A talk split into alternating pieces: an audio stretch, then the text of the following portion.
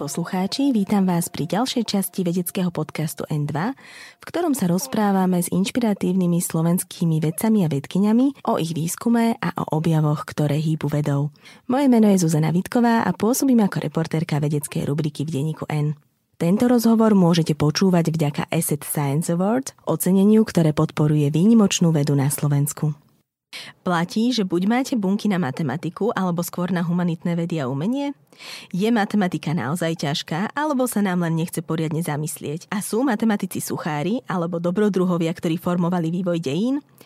O stereotypoch, ktoré sa s matematikou viažu, o tom, či sa dá učiť zábavnejšie, alebo si základy treba odmakať a kde ju využívame denne bez toho, aby sme o tom vedeli, sa budeme rozprávať s matematikom Zbinkom Kubáčkom, ktorý sa venuje didaktike matematiky a je vedúcim katedry matematickej analýzy a numerickej matematiky na Fakulte matematiky, fyziky a informatiky Univerzity Komenského. Dobrý deň. Dobrý deň. Pán Kubáček, ako často musíte odpovedať na otázky typu prečo nemáme radi matematiku? Neotravuje vás to ešte? Nie je to až také časté, takže ma to neotravuje, ale akože také otázky ma netešia, pretože je škoda, že ľudia nemajú radi matematiku, keby mohli. No. A s čím sa podľa vás ľudia stretávajú častejšie? S reálnym strachom z toho predmetu, z tej matematiky, alebo so všeobecnými predsudkami typu matematika je ťažká, nie je pre každého, ktoré potom ich vzťah k tomuto predmetu formujú? Toto neviem úplne oddeliť, lebo počul som niekoľko príbehov, ktoré upozorňovali na to, že skutočne sa vám dá akoby sugerovať príbehy typu rodičia povedia dieťaťu, akože my sme tiež nevedeli matematiku, ani tebe to nepôjde, musíš to nejak prežiť.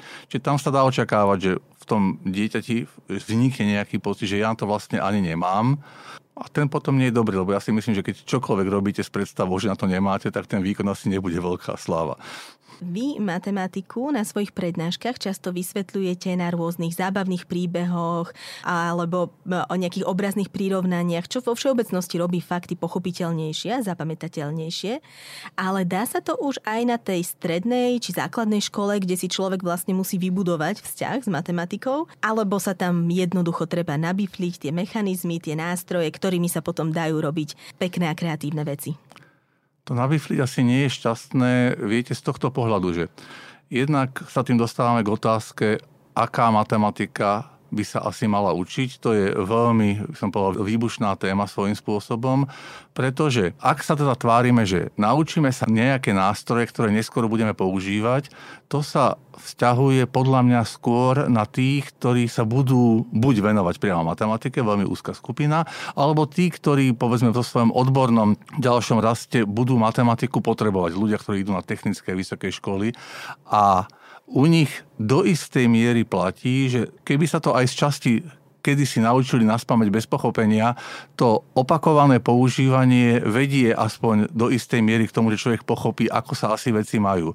Ale veľká skupina, o ktorej sa podľa mňa nie vždy uvažuje vo všetkých týchto ohľadoch, sú ľudia, ktorí sa matematiku budú učiť povedzme na strednej škole, ale potom v ďalšom ich odbornom živote sa s ňou už nestretnú. A teraz je otázka, ak tých budeme učiť iba spôsobom, že my vás naučíme nejaké nástroje, ktoré by sa potom v matematike neskôr používali, tak pri najmenšom vo mne vzniká akoby podozrenie, že takéto učenie pre túto skupinu ľudí nie je ničím obohacujúce. Proste tá matematika im nič nedá. Napokon, ako kedykoľvek sa snažíme zdôvodniť, že prečo sa vlastne matematika má učiť na základnej a strednej škole ako všeobecno vzdelávací predmet, tak hlavný argument je vždy to, že matematika učí myslieť. Ale ak teda sa odvolávame na to, že matematika učí myslieť, tak by to malo byť v súlade kompatibilné s tým, ako tú matematiku učíme. Ako teda zaujať aj e, túto skupinu žiakov a študentov, ktorí sa s matematikou stretnú e, len na krátky čas, ale zároveň môže ovplyvniť ich myslenie a spôsoby riešenia problémov vlastne po celý život? Ja si myslím, že globálny v úvodzovkách problém vyučovania matematiky, ale ten platí rovnako aj pre vysokú školu, je, zase teraz budem prudko zjednodušovať, Matematika sa vždy v zásade vyvinie z riešenia konkrétnych predstaviteľných situácií. Oni sú na rôznej úrovni, ale z nejakých konkrétnych vecí, problémov, ktoré sú predstaviteľné a postupne z toho vzniká nejaká teória. Tá teória potom sa sama akoby vytvorí, sformuluje sa do takej tej klasickej matematickej podoby tvrdení a dôkazov a defini- tá definícií tvrdení a dôkazov, ale Problém je v tom, že my máme tendenciu učiť už na strednej škole tú vytvorenú matematiku, nie tú vznikajúcu. Proste, že my ideme, a to isté platí pre vysokú školu, vlastne ideme proti prúdu času. Že matematika akoby z nejakého problému dospeje k nejakým pojmom, zistí nejaké vlastnosti a potom to zovšeobecní a sformuluje to v tej svojej matematičtine, a my to vlastne tomu žiakovi, tomu vysokoškolákovi predložíme naopak. Povieme mu priamo tú matematičtinu, za ktorou nie vždy musí byť vidieť, že z čoho to vzniklo a aké problémy to rieši. Na vysokej škole sa to ten človek dozvie niekedy z pravidla akoby na konci toho, keď sa povie, že dobre, teraz vyriešime nejaké problémy a ak on má čas ešte a psychické sily rozmýšľať, tak si uvedomí, že aha, kvôli tomu toto asi vznikalo.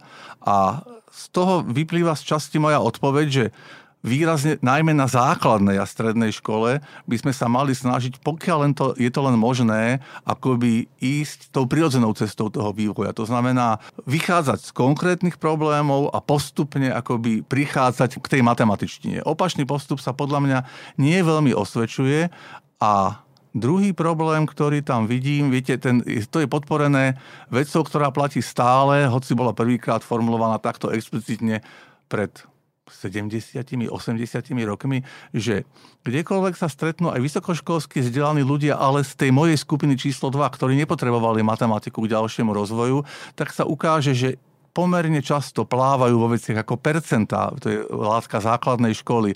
A to je stále signál, že ich to naučili nejakým spôsobom, že robí sa to takto a v nich aj bola tej, v tých školských časoch tá otázka, že prečo je to asi tak, vtedy sa ju buď neodvážili spýtať, alebo nedostali odpoveď. A teraz, keď sú už dospelí, tak to priznajú, nie veľmi radi, lebo zase ešte existuje taký ten pocit, že to by sa vlastne znamenalo, že som hlúpy, ale ja si myslím, že tá otázka, že prečo je to takto, z čoho to vzniklo, je úplne prirodzená a že by sme sa jej mali akoby vedome venovať. Mali by sme na ňu stále myslieť pri tom vyučovaní, kde sa to len dá.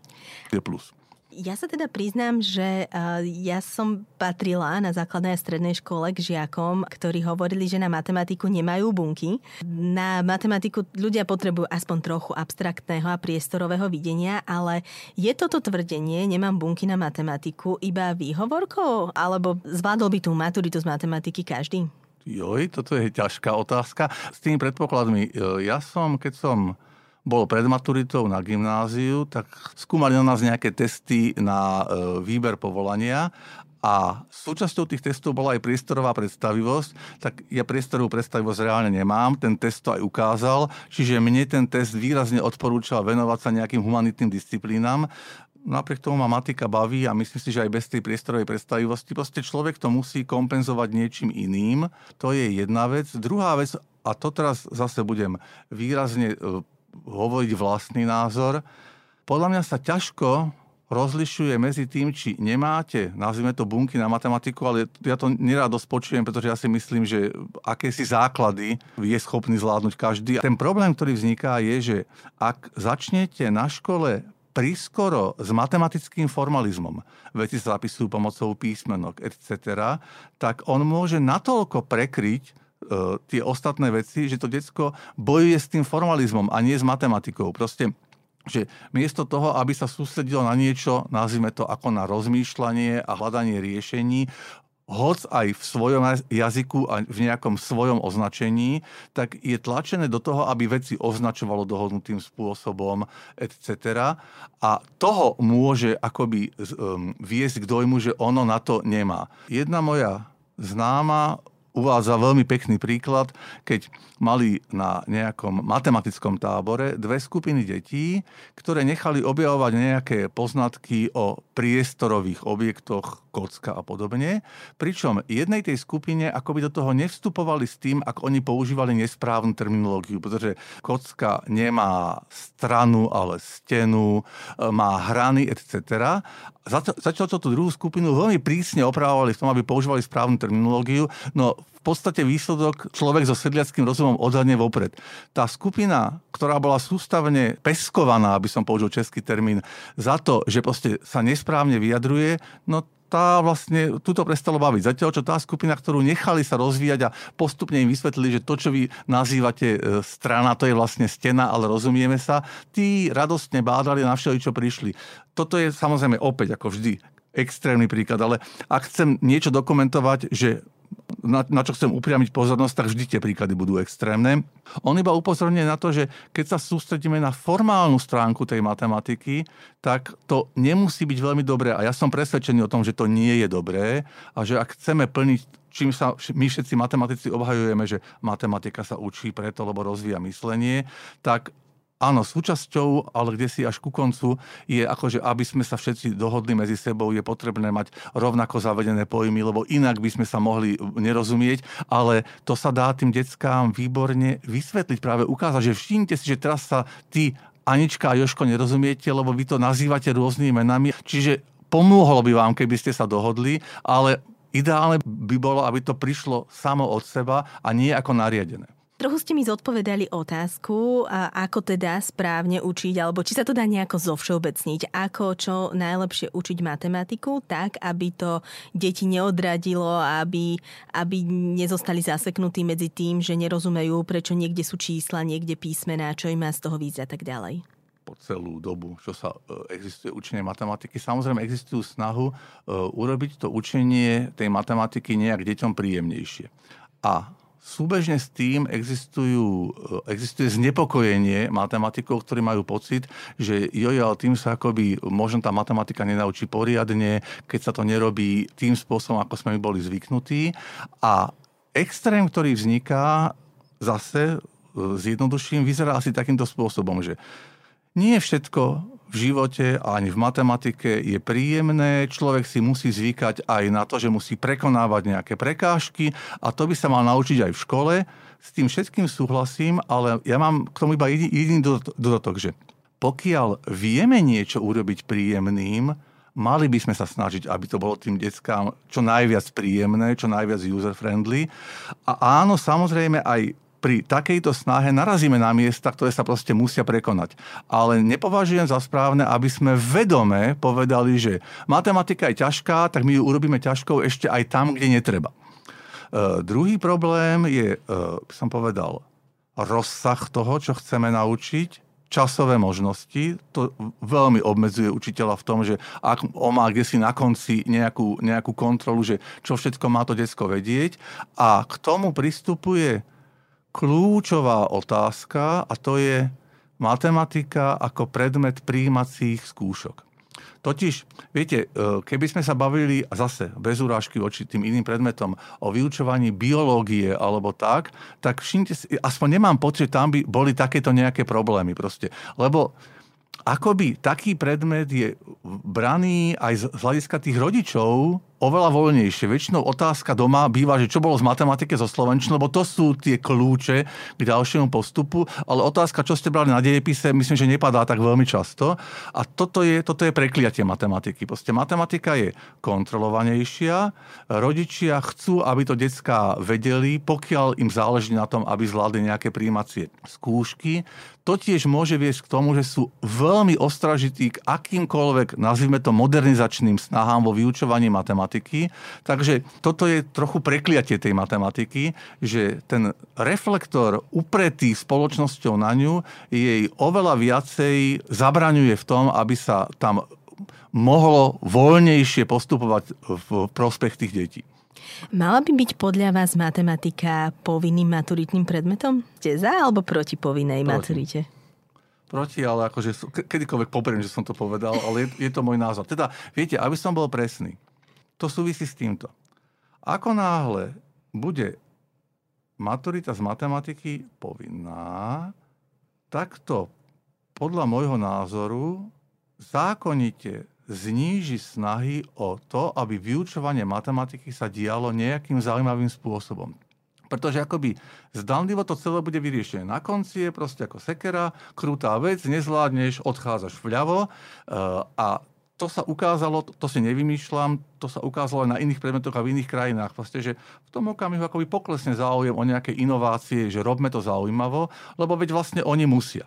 Druhá vec, ktorá ma trápi, je, že keby teda sa mala robiť tá maturita z matematiky tak, aby mala zmysel aj pre tú skupinu číslo 2 ľudia, ktorí nebudú ďalej v svojom odbornom živote potrebovať ďalší matematický rast, tak by mala podľa mňa skutočne preverovať niečo akoby schopnosti logického rozmýšľania a argumentácie, ale teraz ide to pozor, ale to je oveľa ťažšie ako tá súčasná maturita. To je totiž ten problém, pretože súčasná maturita vyžaduje od ľudí, ktorých to teda v zásade zaujíma, naučené výpočtové postupy a je tam snaha autorov v tých testoch mať aj nejaké úlohy, ktoré proste preveria, či to viete nejak prepájať. Ale keď zmenšíme množstvo tých výpočtových postupov a povieme si, že dobre, výstupom má byť preveriť, či ten človek vie preukázať nejaké svoje logické rozmýšľanie, tak máme pred sebou veľmi ťažkú úlohu aj na to skúšanie, proste, ako sa to bude skúšať. Niekoľkokrát ste pomenuli, že matematika nás učí inak myslieť. A už ste spomínali ste to, to argumentačné myslenie, ale a ako si to môžeme predstaviť? Joj, toto je teraz ťažké, ale proste existuje terminus technicus matematické myslenie, e, ktoré sa, a teraz ja by som to mal vedieť, ale ja to neviem presne opísať, E, je to využívanie matematických nástrojov, e, súvisí to aj s využívaním toho, čo sa nazýva klasická logika. To znamená schopnosť napríklad uvedomiť si, že aha, vaše nejaké tvrdenie nemôže byť pravda, lebo ja mám nejaký protipríklad. A tie matematické nástroje netreba chápať na veľmi vysokej úrovni matematickým nástrojom je aj trojčlenka, priama úmera alebo percentá a proste dodneska okolo nás stretneme podľa mňa nemálo ľudí, ktorí si nie sú úplne istí, že keď niečo najprv zlacnie o 20% a potom zase zdraží o 20%, či to je rovnaké, či to bude rôzne, etc.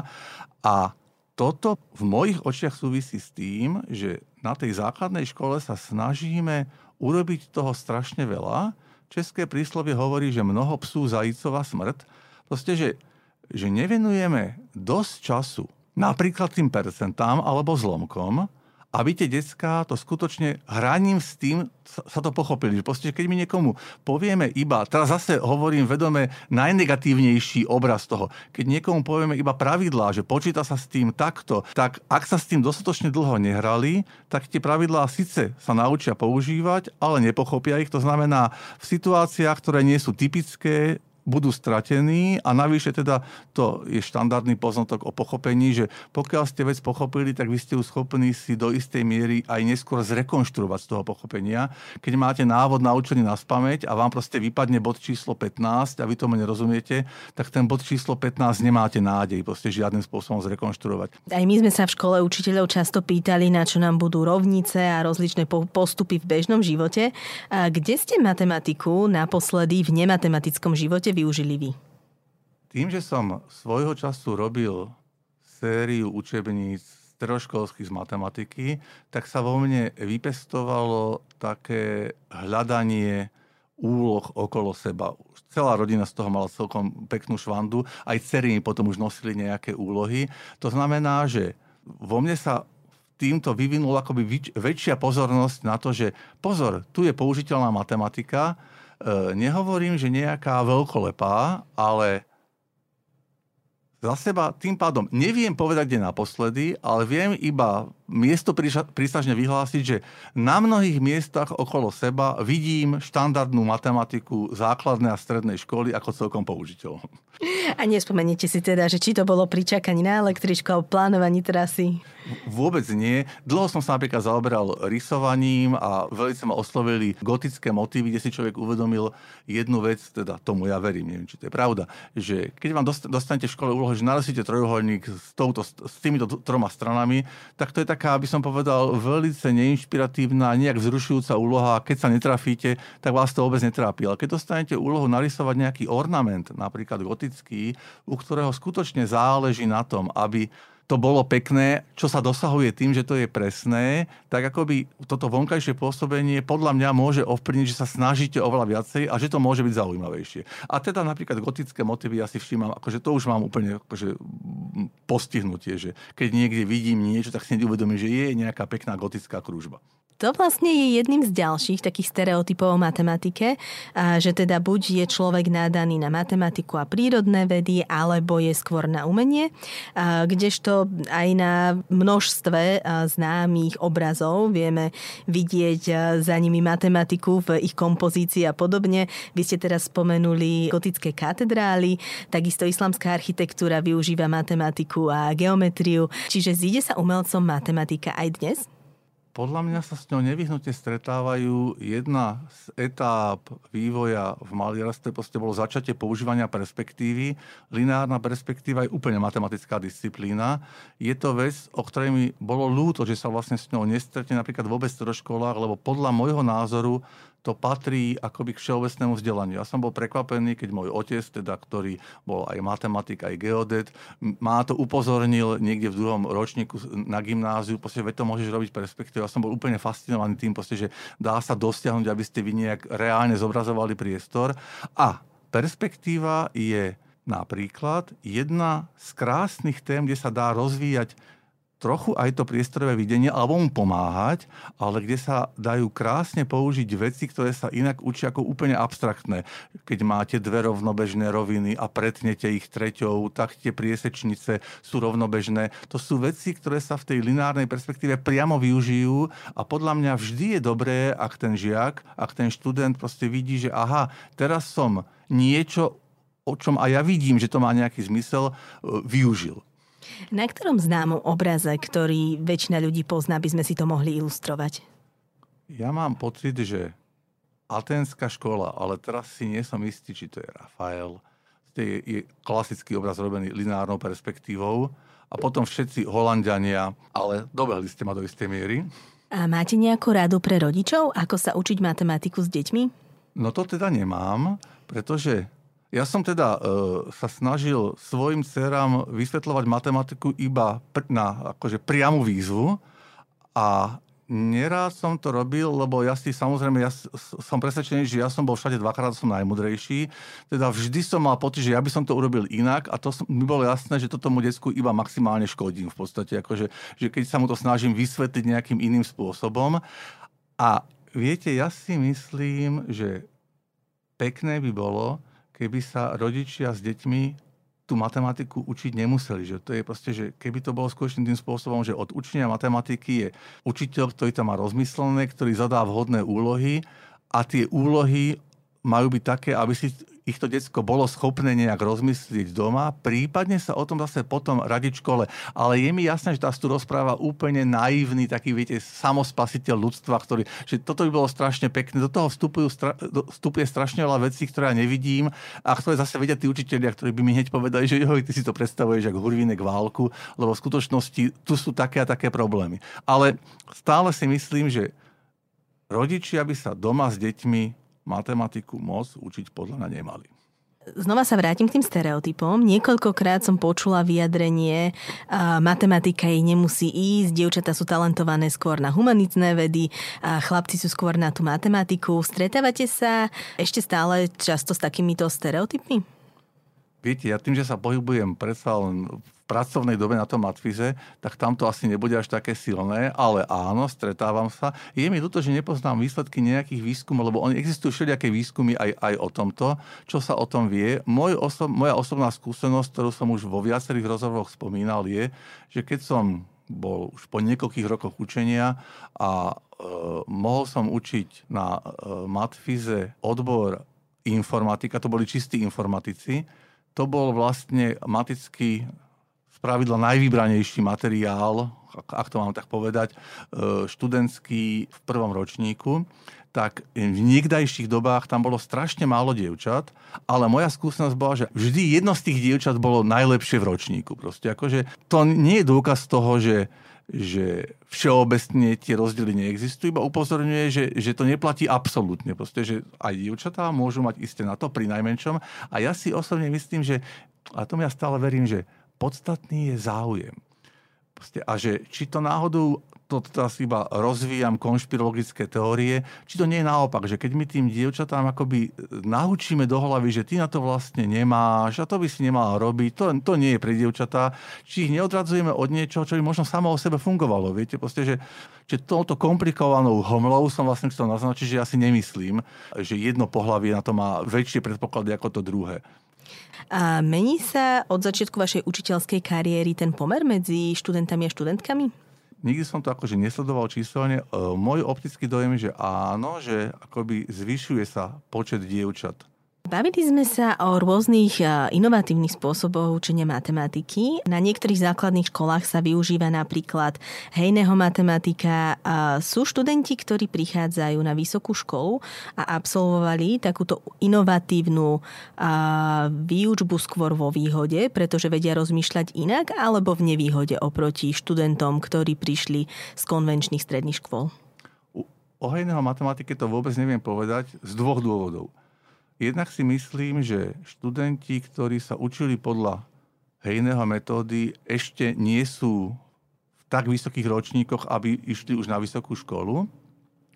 A druhá vec, aj keby takí boli, tak vlastne my sa žiadnym spôsobom študentov nepýtame, proste, že ako, ako sa učili matematiku. Čo sa týka ľudí, ktorí majú akosi výhodu, naše pozorovania, ale tie súvisia zase s tým matvizom, sú, že ľudia, ktorí boli zapojení najmä do korešpondenčných seminárov, to je spôsob e, práce, kde ten študent, ten žiak dostáva domov úlohy, ktoré on vypracúva, písomne tie riešenia, posiela ich do ústredia, kde ale ich opravujú, teda e, kontrolujú a píšu mu poznámky, tí opravujú, tí hodnotitelia, čo je veľmi dôležité. Proste, že tam nie je iba, že áno, nie, ale je tam proste akoby komentár. Navyše je tam veľmi pozitívna vec, že e, ten komentár je vedome robený aj ako pozbudivý, čo je podľa mňa veľmi dôležité. To sú ľudia, ktorí sú týmto spôsobom skutočne akoby naučení na oveľa viacej, na ten, nazvime to, vysokoškolský prístup k matematike. Tí sú svojím spôsobom zvýhodnení a ešte poznámka počiarov k samotnej tej hejného metóde. Ja v súvislosti s hejnou metódou vidím, viete, jeden problém. Ono to je podobné ako teória relativity. Proste vec, o ktorej každý v spoločnosti hovorí, ale percento tých z tých, ktorí o tom hovoria, percento tých, ktorí tomu skutočne vedia, o čo sa jedná, je pomerne nízke a chcem zdôrazniť, že je pomerne nízke podľa mojich skúseností aj medzi profesionálnymi matematikmi, z ktorých časť, žiaľ Bohu, trpí predstavou, že pokiaľ vedia matematiku, tak aj rozumejú jej vyučovaniu, čo sú dve úplne rozdielne veci, čo môže potvrdiť mnoho vysokoškolských študentov. A tým pádom e, sa často o hejného matematike aj na takýchto fórach diskutuje nie na základe jej poznania, proste akože, že človek skutočne by si prešiel jednak tou filozofiou a jednak konkrétnymi úlohami a na základe novinových článkov a takých zjednodušených výkrikov. A to je pre mňa znepokojujúce. Čiže aký je váš osobný názor na túto metódu? Samotná hejného metóda pre mňa je veľmi dobre vymyslená vec, ktorá sa ale musí použiť správnym spôsobom a sám profesor Hejný rozumne upozorňuje, že to nie je pre, pre každé, proste neexistuje univerzálna metóda, že ona môže istým, istým deťom vyhovovať, ale má tam vyriešených, to je skryté pod tým povrchom má tam vyriešených veľmi veľa vecí, ktoré trápia učiteľov matematiky, takže to akoby nie je vidno. Mm, to teraz nerozumiem. Uh, ja to uvediem na pomerne nezraličnom príklade. Veľké vzrušenie v matematickej obci vzbudzuje také, a to je práve ten problém zjednodušených hesiel, že učiteľ, ktorý učí hejného metodou, nemusí vedieť matematiku. No to samozrejme, keď poviete matematikové, keby ste to povedali mne, ako tak, že človek sa trochu chvíľku akoby z toho spametáva. A my sme akoby hlbokým uvažovaním a diskusiami v akejsi väčšej skupine dospeli k tomuto názoru. Iná metóda pôvodne vznikala ako metóda pre vyučovanie matematiky na prvom stupni základnej školy a učiteľky prvostupniarky, tam hovorím učiteľky, lebo tam je to typické, že, že sú učiteľky, sa často matematiky sami strašne boja lebo majú pocit, že ju nevedia. A teda sa obávajú toho, že ako by oni mohli učiť matematiku. A to heslo súvisí podľa mňa s tým, že proste tá metóda tým, že je oveľa viacej postavená na práci toho žiaka, umožňuje, aby to istým spôsobom, nazvime to, že koordinoval aj učiteľ, ktorý proste si sám v tej matematike neverí. Ale keď sa to heslo samozrejme akoby e, zo všeobecní a, a absolútni, tak sa z neho stane taký provokačný, čierny, čierna handra pre tých matematikov, ktorí majú pocit, že to strašne znevažuje matematiku, lebo samozrejme ideálny prípad je, e, ak teda, zdôrazňujem, ak si učiteľ myslí, že sa mu hejného metóda páči, že mu niečo dá. Tak ak je to učiteľ, ktorý sám matematiku vie, proste to je ten úplný ideál. A zmenila nejako výučbu matematiky umelá inteligencia? Napríklad e, na predmetoch, kde sa píšu rôzne eseje alebo referáty, tak e, učiteľia si musia dávať pozor na to, aby to nebolo napísané četom GPT. Uplatňuje sa to aj v matematike? Musíte si dávať pozor, či niekto vďaka umelej inteligencie nevyriešil zadanie Pýtajte sa takého, by som povedal, priam Brontosaurusa v tomto prípade, že ja teda viem, že umelá inteligencia existuje, ale ešte som sa s ňou nejak moc nekontaktoval. Ale osobne si myslím, viete, že uh, počas dejín ľudstva prichádzali rôzne veci, s ktorými sa vždy nakoniec ľudstvo muselo, muselo vyrovnať.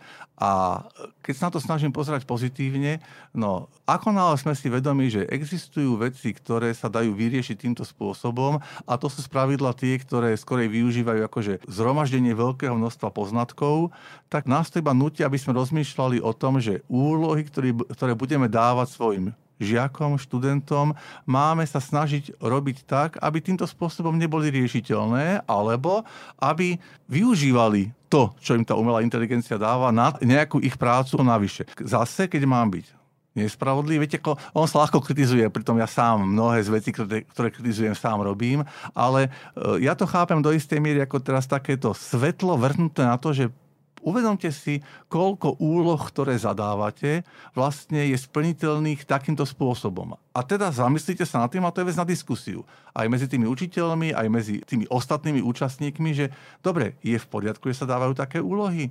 Ak áno, potom máte rozmýšľať o tom, ako nejak zistíte, či ich robila alebo nerobila umelá inteligencia. Ale mne sa zdá, že väčšie percento tej odpovede bude, že aha, mali by sa teda robiť také úlohy, ktoré týmto spôsobom nie sú riešiteľné, alebo u ktorých je proste potom viditeľné, že mal by byť viditeľný prínos toho študenta. Toto je ovšem samozrejme veľmi abstraktná všeobecná odpoveď. Konkrétne to teda zatiaľ neviem, ale viete, ešte k tomu podvádzaniu, ja som taký strašne naivný. Ja mám osobne, aj tým, že som taký ten technický mastodont, ste skúsenosť, že oni, tí študenti, sú vždy aspoň dva kroky pred nami.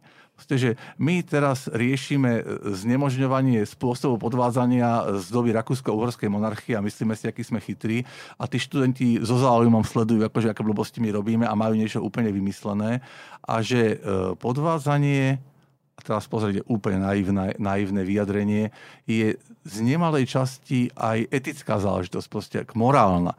Máme sa snažiť o to, aby aj tá druhá strana pochopila, proste, že to nie je košer, že my sa snažíme týmto zistiť, čo oni vedia, aj tými písomkami, že to je pre nás spätná väzba, je to spätná väzba aj pre nich a proste, že sa to nepatrí, že to, že to je proste trápne, aby to robili. Ja viem, že to je strašne naivné, ale občas tým máme asi 3% úspech, proste, keď sa snažíme vysvetľovať, že, proste, že to, je, to je nepekné proste podvádzať. Vaše prednášky sú uverejnené aj na YouTube, kde jednotlivé prednášky majú 10 tisíc až 100 tisíce videní a často v nich používate aj príbehy a humor. Je teda len predsudkom, že matematici sú suchári? Ja si myslím, viete, že matici je presne rovnaká profesná skupina ako kdokoľvek iný. Ja mám známych, ktorí sú povedzme strojári a keď si oni medzi sebou rozprávajú vtipné historky zo strojáriny, tak ja nerozumiem ani slovu, chápete? Proste, lebo akože tam to končí na tom, že mal, bola to 18, oni sa smejú 10 minút na tom a ja proste vôbec nechápem, čo by na to mohlo byť žartovné. Takže z tohto hľadiska, chápete, pre mňa môžu byť strojári úplne suchá skupina a oni si to o sebe nemyslia. Takže proste je to akýsi svet, proste, ktorý má svoj profesný štandardy, život, etc. Ale nemyslím, že by sa akoby zložením líšil nejak nejak od tých iných svetov. Len to, viete, to asi súvisí s tým, že matematika tak postupne vybudoval ten pocit, že matematika to je ťažké a to sú takí učenci vzdelaní, zachmúlení, zahľadení do seba, ale to nemusí tak, ne, nemyslím si, že to je tak proste. Učí sa s humorom vo všeobecnosti ľahšie aj vám ako učiteľovi, aj študentom, vlastne, keď, keď uh, sledujú tie vaše prednášky? Viete, akože ja by som iste o sebe sa si neodvážil povedať, že vedome, e, akože si to tak pripravujem, že teraz príde vtip. Mne to je svojím spôsobom, to ako ja rozprávam aj v tých prednáškach, musím skepticky priznať, že je také, ako, ako skutočne akože sa, sa snažím vyučovať. A ja si skôr myslím, že humor je iba jedna z vecí, ktoré môžu tomu študentovi pomôcť. Proste v každom prípade potrebuje mať nejakú možnosť akoby vynoriť sa z tej vody matematiky a nadýchnuť sa. Tie prestávky, či už sú dané nejakou humornou historkou alebo čímkoľvek iným, proste majú obrovský význam. A poviete nám váš najobľúbenejší vtip o matematike? Ale nech to nie je, že je to 15 to ste ma teraz úplne dobehli. Ja proste žiadny matematický vtip v tomto okamihu neviem. Ale viem si spomenúť na obľúbený vtip, ktorý bol absolútne nematematický, profesora Huťu, čo bol, čo už je teda nebohý, bývalý vedúci katedry numeriky, ktorého obľúbený vtip vraj e, bol tento, že vyzvú všetkých železničiarov na hlavnej stanici, aby sa postavili na druhý perón a vyplazili jazyk a keď to urobia, tak okolo prefrčí rýchlík a rozhlas im oznámi, že práve ste prešli prehliadkou u závodného lekára. Toto beriem skôr, ako by som povedal, historickú spomienku, že takéto vtipy sa rozprávali na Matvize okolo roku 1975. Ehm, no, mojou obľúbenou prednáškou, ktorú máte na YouTube, je Ako umiera matematik, ktorá je o tom, ako zomierali slavní matematici. Prečo práve takáto téma a aký je najbizarnejší príbeh umrtia uh, matematika alebo legendy toho, ako mate- slavní matematici umierali v dejinách? Celý, uh, nazvime to úspech neskromne, tých prednášok nie je mojou vecou, ale je vecou proste oddelenia propagácie našej fakulty, ktoré s tým uh, veľmi pracuje, snaží sa akoby fakultu rôznymi spôsobmi zviditeľniť. Jedno, jedno z tých myšlienok bolo nahrávať niektoré prednášky. Čiže ja som sa do, do toho dostal ako pilát do kreda. Proste, akože ja som sa nebránil tomu, aby nahrali moje prednášky a netuším, prečo uh, sa stali takými viac pozeranými ako iné, ale dobre, nech, nech je tomu tak, nebránim sa a došli s tým, že bude deň otvorených dverí, bolo by treba niečo pripraviť. Čo je pre mňa vždy akoby hrozný okamih, proste človek si musí osmyslieť, o čom my sme asi rozprávali. No a to bolo nejaké obdobie, v ktorom ja som študujúc nejaké veci, kvôli niečomu inému, narazil asi na štvrtý prípad toho, že niekto nejakým zaujímavým spôsobom v matematike zomrel, tak som si povedal, dobre, tak pohrabal som sa v tých svojich materiáloch, čiže podnet bol skutočne taký, že bolo treba vymyslieť niečo, na nejakú prednášku a keďže ja som práve mal oko upreté na text a zomrel prekvapujúcim spôsobom, tak vznikla táto myšlienka. Ich je viacej takých dobrých, ale mne sa najviacej, keď som si pripravoval si tú prednášku, páčil Chryzipo zo Soloj s tým, že zomrel od smiechu a ešte aj s tým pozadím, akože ak teda, viete, všetky tie historky sú samozrejme legendy podľa mňa, ale ak je teda, keby tá legenda bola pravdivá, tak on videl Somára, ako zjedol z jeho stromu chryzipové figy, ktoré Chryzipo chcel zjesť sám Začal sa na tom smiať, povedal sluhovi, aby dal tomu somárovi ešte vína, aby to zapil a smial sa ďalej a zomrel. Na druhej strane to taká šťastná smrť, i keď nechápem, na čom sa teda smial. Akú rolu alebo prestíž mala matematika a samotní matematici v minulosti? Až do 18. storočia, až dokonca do 19.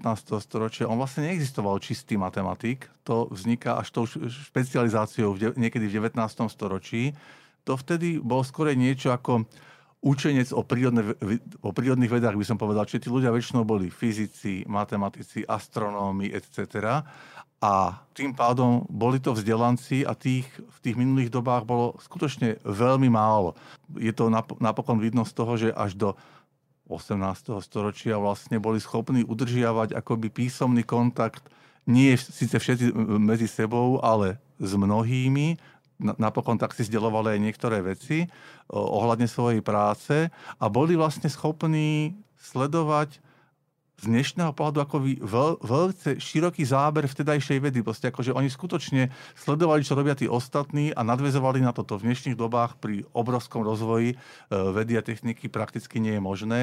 A teda odpoveď zákonite mali pomerne e, vysoký spoločenský status, pretože to bola vzdelaná vrstva, ktorá predstavovala veľmi malé percento populácie. Veľa sme sa rozprávali dnes o tom, že na čo matematika je dobrá do života, prečo by sme sa ju mali učiť, ako môže zlepšiť naše myslenie a tak ďalej. Existujú rôzne univerzity tretieho veku alebo programy celoživotného vzdelávania. Je matematika medzi nimi populárna? Nie som si vedomý toho, že by napríklad na univerzite Komenského v Bratislave bola matematika v ponuke tých vecí, ktoré sa učia na univerzite 3. veku. A možno by to vôbec nebola zlá myšlienka. Otázka, že bolo by podľa mňa nie ľahké vybrať akoby tú tému a tie témy, ktoré by sa tam mali učiť a asi by to skôr vzniklo tak, že by sa urobil nejaký návrh a až tou interakciou s poslucháčom by sa ukázalo, čo je vlastne zaujímavé a čo by asi zaberalo. Ale skôr by som povedal, že je to pekná myšlienka a nie veľa viem o jej realizácii, ale mám pocit z toho, čo človek občas vyhľadáva nejaké veci na internete, na čo narazí, že Existujú krajiny, kde sa ľudia v takomto penzínom veku aktívne zaoberajú matematikou, lebo si spomínam, že keď som si pripravoval nejaké materiály opäť súvisiace s rysovaním, tentokrát o stolovej metóde mapovania. To je krásna vec, ako, ako urobiť plánik skutočne aj dnes na školskom dvore, tak som narazil niekde na internete na článok, ktorý referoval, ako sa tým zaobrala nejaká skupina dôchodcov, proste ako, ako takouto zaujímavou činnosťou, proste, že im to predviedli, oni potom skutočne vybehli s tými stolčekmi a robili plániky, kde si, kde si v teréne. Takže asi sa to niekde robí a zdá sa mi to celkom zaujímavá myšlienka. Pokiaľ by som ja, ako človek, ktorý nematuroval z matematiky a mal s ňou tak celoživotne rozporúplný vzťah, sa chcela v nej vzdelať a naučiť sa myslieť trochu viac matematicky, kde by som mala začať, aby ma to neodradilo hneď na začiatku, keď si poviem, že no veď začnem tou stredoškolskou matematikou a zistím, že vlastne už nemám poznatky ani napríklad z 9. ročníka základnej školy. No v skutočnosti niektoré úlohy z hejného metódy práve tým, že oni sú, akože to nie sú úlohy určené na to, že najprv musíš vedieť nejakú matematiku a teraz ju použiješ na riešenie, ale zo všeobecním to ideálne by bolo mať akýsi, nazvime to, sériu podnetov, úloh, ktoré sú z reálneho života, ktoré sú práve nasmerované na to, aby človek akoby pomocou nich na niečo prišiel. Nie, aby to bolo, že opakujem, naučím sa tu nejaký postup a ten potom používam v tých úlohách. A preto mi napadla tá hejného metóda, lebo o tej jedinej viem, že má do istej miery takto robené úlohy. Ovšem upozorním, jedna zo zložiek hejného metódy je kolektívnosť. Proste akože ona ráta s tým, že sa veci robia nie individuálne, ale vo väčšom kolektíve, lebo tam nastávajú akési interakcie, ktoré sú dôležité. Mm-hmm. Čiže týmto akoby zase popieram to, že keby človek si sám domov zobral, zobral knižku z uh, úloh z iného metódy, tak by mohol doplatiť na to proste práve, že je sám. Takže zmaturuj hm. z matematiky?